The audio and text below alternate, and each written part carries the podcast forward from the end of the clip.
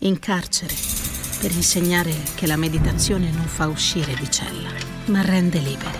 L'8 per 1000 all'Unione Buddista Italiana arriva davvero a chi davvero vuoi tu.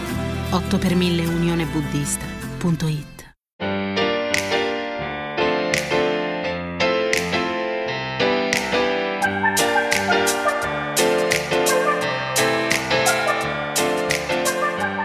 Inauguriamo questo episodio con un paio di notizione. La prima è che questo podcast si è un po' evoluto. Diciamo che ho deciso di darlo in mano a chi fa questo di professione, quindi mi sono appoggiata ad una podcast creator company che mi aiuterà a far crescere 360 e a farlo conoscere a più persone possibili. Che cosa cambierà per voi? In realtà potrete ascoltarlo non solo su Spotify ma anche su altre piattaforme e poi forse, ma non è detto, all'inizio di qualche episodio ci sarà della pubblicità. La seconda notizia è che 360 è diventato anche newsletter. Ho mandato la prima qualche giorno fa e se non l'avete ancora fatto potete iscrivervi dal link nella bio di Instagram oppure dal link che trovate nella descrizione di questo episodio. Nella prima newsletter ho inserito un sondaggio che aveva come obiettivo quello di conoscerti meglio, di capire quali sono i tuoi interessi e i tuoi valori. E qui mi collego all'argomento dell'episodio di oggi, perché in una delle domande a risposta aperta, quella che si poneva come eh, quali sono gli strumenti o le risorse che ritieni ti manchino per gestire al meglio delle situazioni quotidiane stressanti, ho raccolto molte risposte che puntavano in una direzione molto chiara. Supporto esterno, confronto con altre persone. In effetti mi sono resa conto che in un mondo iperconnesso e digitale è molto facile sentirsi soli, percepire il bisogno di una rete e coltivare un senso di appartenenza. Quindi oggi parliamo di solitudine e di senso di appartenenza. Questo è 360, un podcast dedicato al benessere a 360 gradi a cura di Virginia Gambardella. Domenica 24 settembre ho fatto il mio primo evento live di community ed è stato veramente un concentrato di energia positiva. È stata una scoperta meravigliosa, c'erano eh, persone molto diverse in termini di età, di professione, di provenienza, quindi c'erano studenti, c'erano lavoratori, persone che venivano da parti diverse d'Italia, eh, persone che avevano età molto differenti, però tutte avevano qualcosa in comune, cioè la voglia di scoprirsi, la voglia di coltivarsi, la voglia di mettersi in gioco senza paura. Abbiamo parlato di cambiamento, abbiamo parlato delle paure legate al cambiamento e di come affrontarle e ce le siamo dette ad alta voce le nostre paure. Paura del fallimento, paura di non essere abbastanza, paura del giudizio degli altri, paura di rimanere indietro, paura di perdere la propria identità. E più esponevamo queste vulnerabilità e meno soli ci sentivamo. Quello era uno spazio sicuro, uno spazio senza giudizio, io mi ricorderò per sempre gli sguardi complici e le mani che si alzavano una dopo l'altra. Mi ricorderò per sempre la curiosità e l'interesse nel vedere riflessa nell'altro l'immagine di se stessi. È stato bellissimo l'intervento di un ragazzo Lorenzo che ha detto di sentirsi indietro rispetto ai suoi coetanei, perché a differenza loro lui non sentiva che quello che aveva studiato e il percorso successivo che aveva intrapreso fossero quello che davvero risuonasse con se stesso. A quel punto io ho chiesto, ma quanti si sentono così? Cioè, quanti si sentono in corsa, indirizzati verso una strada che non sentono essere la propria? E allo stesso tempo però non riescono a fermarsi perché hanno l'impressione che perderebbero del tempo. Si sono levate tantissime mani in cielo. Oppure c'è stato l'intervento di chi ha raccontato delle paure legate alla possibilità di costruirsi una famiglia, quindi il non sentirsi pronti, il timore di dover sacrificare i propri spazi personali. Abbiamo fatto così Ognuno raccontava un cambiamento che avrebbe voluto fare o che sentiva il bisogno di fare e raccontava anche le paure legate a questo cambiamento, quindi che cos'è che lo stava trattenendo e tutti quelli che avevano segnato sul proprio quadernino delle paure simili avrebbero potuto proporre dei suggerimenti per affrontarle proprio a chi stava condividendo queste paure. Ci sono stati tantissimi interventi e spunti di riflessione meravigliosi che mi hanno resa veramente orgogliosa di avere una community così. E alla fine è stato molto bello perché ci siamo salutati con una parola per celebrare e ricordare la giornata di oggi, ognuno ha detto la sua. Gratitudine, condivisione, comunità, serenità, assenza di giudizio, partecipazione. La mia parola è stata sostanza. Le persone che io ho abbracciato, le persone che ho visto, con cui ho parlato, erano tutte persone di sostanza. Persone piene, piene di vita, piene di idee, piene di riflessioni. Durante questo incontro io ho visto qualcosa di potente. Ho visto l'appartenenza in azione non un'appartenenza basata sullo status, su delle apparenze o delle superficialità simili, ma un'appartenenza radicata nella vulnerabilità, nell'apertura e nella sincerità. In un'era dominata dalla tecnologia e da interazioni rapide e spesso superficiali, la ricerca di un'appartenenza autentica è una sfida, è una sfida molto complessa perché c'è un paradosso, noi viviamo in un mondo in cui potenzialmente possiamo raggiungere chiunque, ovunque e in qualsiasi momento, però ci troviamo spesso ad affrontare dei momenti di solitudine e delle sensazioni di alienazione e probabilmente ci troviamo di fronte a queste situazioni più di prima. Queste emozioni paradossalmente si amplificano proprio a causa di tutte le possibilità di connessione che abbiamo al giorno d'oggi grazie alla tecnologia.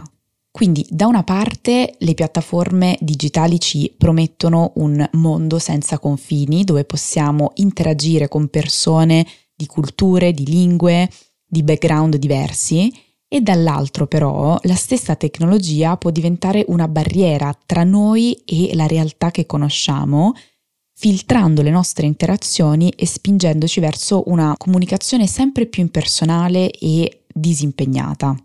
In questa corsa per rimanere connessi, io ho notato che ci si può perdere molto facilmente, trascurando questo bisogno che è fondamentale di creare dei legami profondi che sono basati su una comprensione reciproca, sull'empatia e sul rispetto. La solitudine per me oggi ha assunto un valore diverso. Una volta era intesa come lo stato di chi si trova eh, fisicamente lontano, isolato dal mondo. Oggi invece ci sentiamo soli perché percepiamo di più una distanza emotiva che una distanza fisica. Che cos'è che vuol dire distanza fisica e distanza emotiva? La distanza fisica si riferisce proprio allo spazio geografico o lo spazio fisico che separa due persone o due posti. È qualcosa che possiamo misurare, che possiamo vedere, che possiamo percepire in modo tangibile. La distanza emotiva invece è molto più complessa perché eh, si riferisce alla mancanza di connessione o di comprensione tra due persone.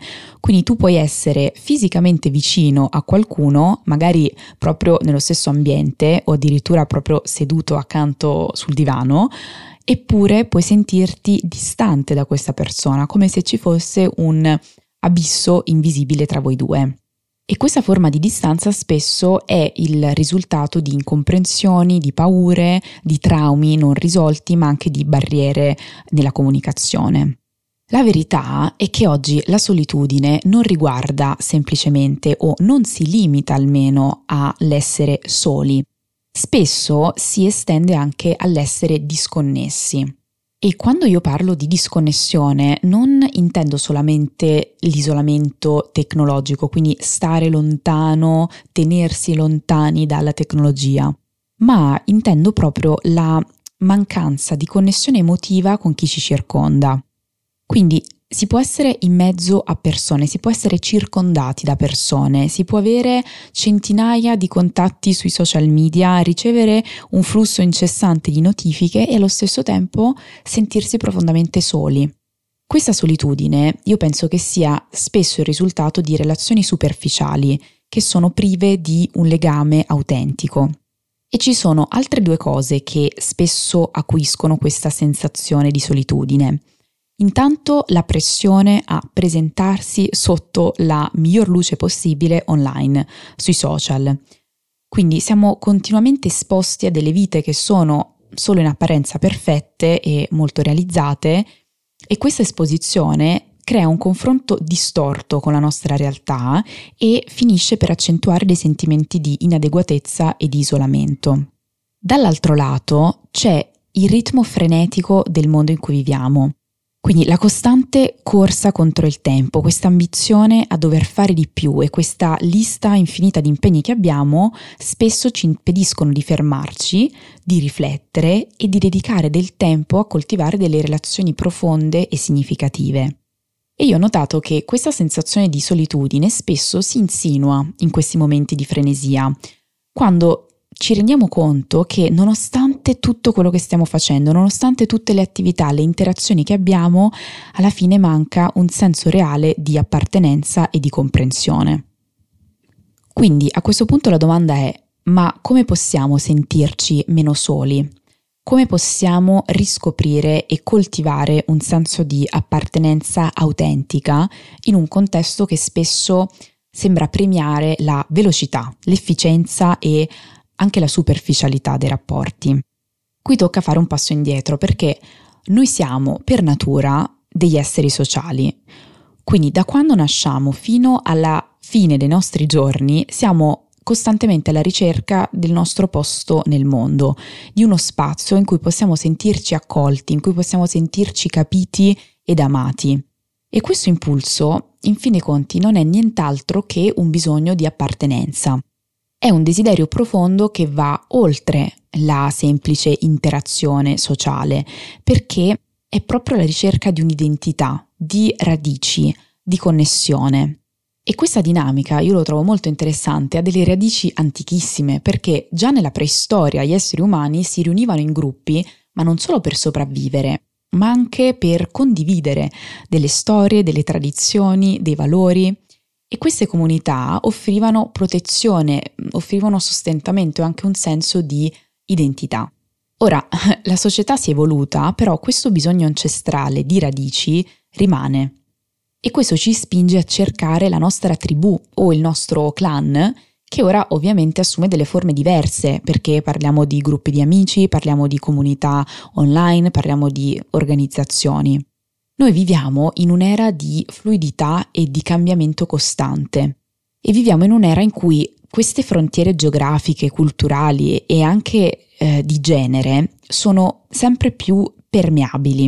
In questo contesto io mi rendo conto che stabilire un senso di identità diventa una sfida, oltre che ad essere ovviamente un bisogno, una necessità. L'appartenenza ci aiuta a definirci. Noi siamo una fusione delle nostre esperienze personali, ma anche delle comunità alle quali sentiamo di appartenere. Cioè, attraverso l'appartenenza noi acquistiamo un senso di chi siamo nel grande schema delle cose. Troviamo un'ancora in un mondo che cambia alla velocità della luce. E a me piace dire che l'appartenenza non riguarda solo il dove o il a chi, riguarda anche il come. Che significa? Il come si riferisce principalmente alla qualità delle relazioni e delle interazioni che stiamo intrattenendo. Quindi non basta essere parte di un gruppo o vivere in un certo luogo per sentirsi veramente parte di quel posto, di quel luogo, di quel gruppo. La esperienza di appartenenza autentica nasce da delle relazioni vere, da delle relazioni genuine, dal sentirsi ascoltati, dal sentirsi compresi, dal creare dei legami di fiducia e anche da uno scambio reciproco.